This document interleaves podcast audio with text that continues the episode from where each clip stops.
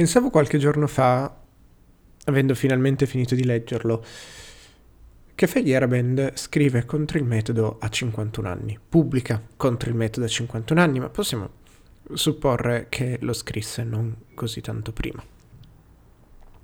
Ed esiste nell'Accademia Europea questo periodo incredibile, tendenzialmente coincidente con l'esplosione dell'università di massa, quindi tra gli anni 70 e inizio degli anni 80, di ricercatori che sono riusciti a ottenere una posizione fissa prima di pubblicare i loro grandi lavori.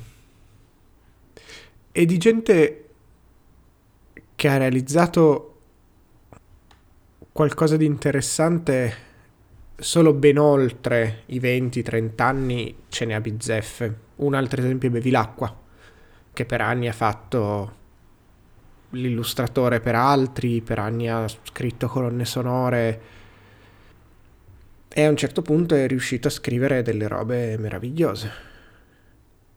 Il suono del mondo memoria sono abbastanza sicura lo abbia scritto che aveva ben più di 30 anni.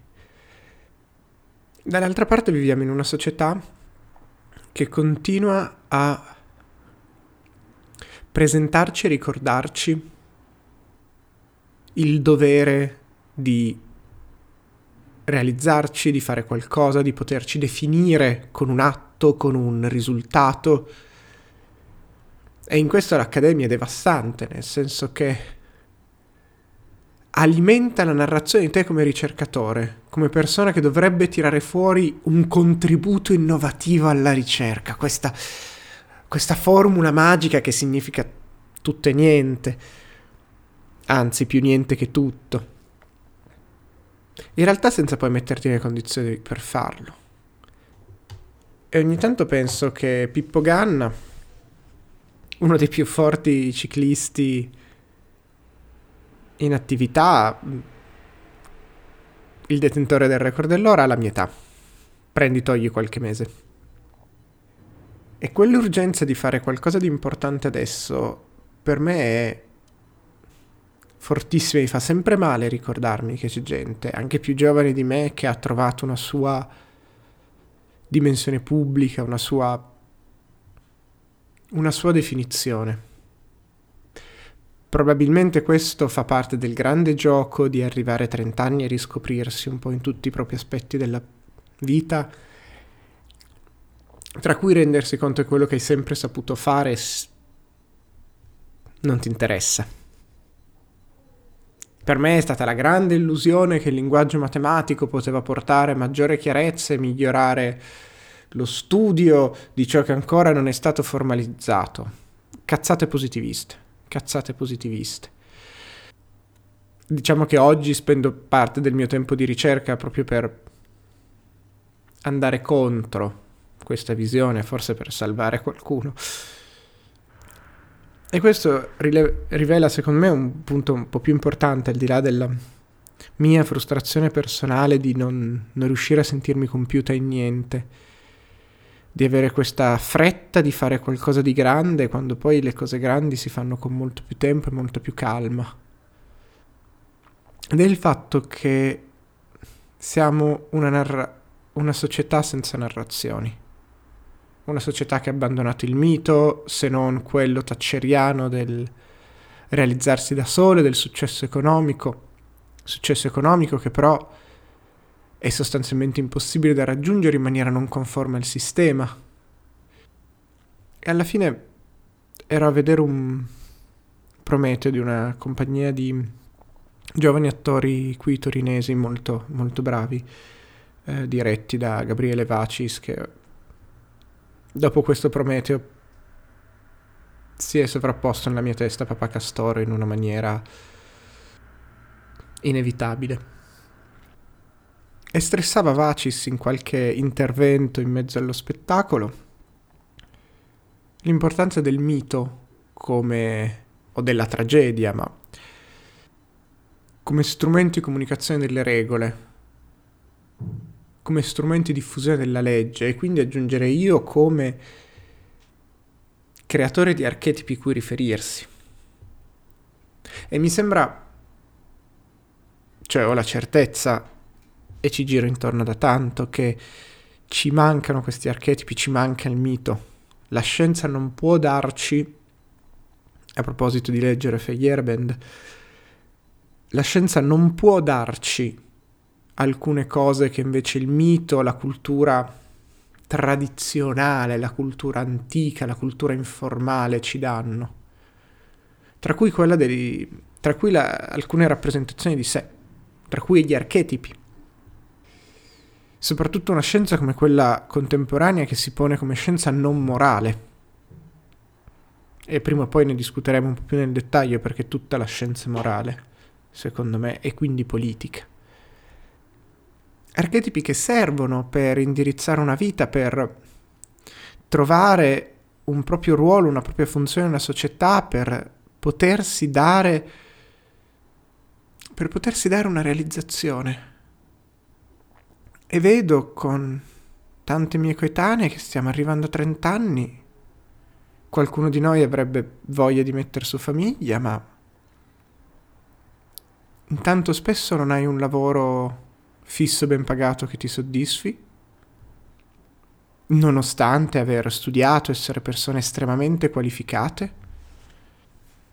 Frequento una quantità incomune e forse inauspicabile di gente che, che, sta facendo studi di terzo livello, che siano dottorati, scuole di specializzazione e cose, ma questo non, non garantisce più appunto si è rotto quella vecchia promessa, tu studia, la società ti darà una vita decente. Tu allineati alla produzione e la società forse ti darà una vita decente, piccolo tornitore della bergamasca. Quindi ci si trova a 30 anni senza poter comprare casa e quindi con la prospettiva di stare fermi a volte senza il tempo e sicuramente senza gli spazi per costruire e solidificare una rete di relazioni in cui eventualmente trovare anche qualcuno con cui costruire una vita. E quindi ti trovi a 30 anni che non soddisfi nessuno degli archetipi contemporanei. Perché non sei genitore, non sei lavoratore, o almeno non in una maniera in cui riesci a riconoscerti. Il riconoscimento artistico e culturale uno su mille ce la fa. E c'è questa tensione insormontabile fra la premura di vivere da una parte, di, di essere, di, di, riuscire a riconoscersi, di, di diventare adulti e dall'altro il realismo che tante cose non riuscirai a farle a 30 anni. A 30 anni dovresti poter mettere le fondamenta per farle dopo, ma quelle fondamenta non, non ci sono. Ci sono sempre meno. Ed è un esercizio che devo fare spesso, quello di ricordarmi che ho tempo, di non avere fretta che non deve essere necessariamente una tesi dottorato a innovare il mondo. Anche perché rispetto a una volta i dottorati durano molto meno e c'è molto meno spazio per sperimentare e prendersi dei rischi.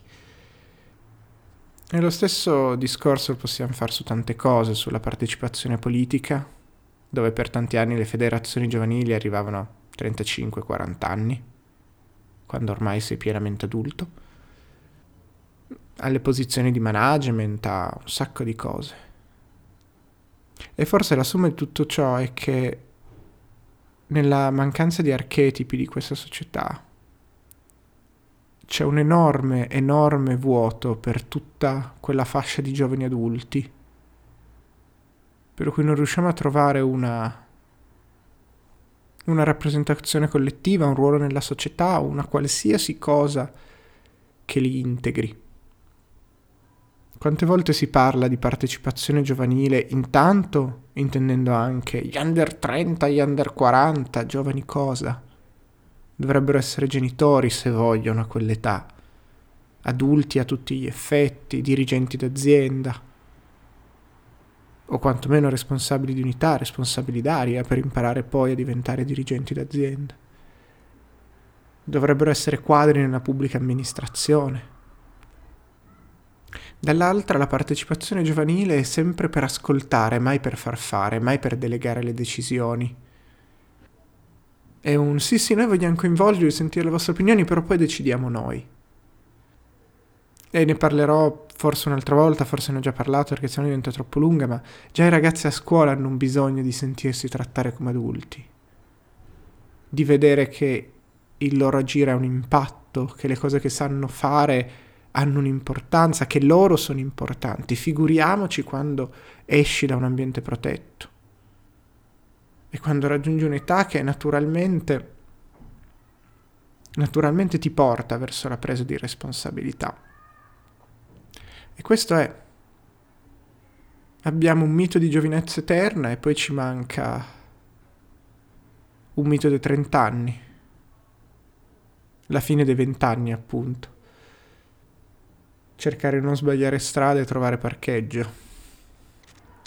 Ci servono dei miti per gestire l'urgenza di diventare adulti e accompagnarla alla consapevolezza che alcune cose hanno bisogno di tempo per maturare, che però deve essere un tempo di maturazione, non un tempo di attesa forzata, di immobilismo come adesso. Quindi niente, ho più di vent'anni per scrivere un libro che abbia senso potremmo chiuderla così.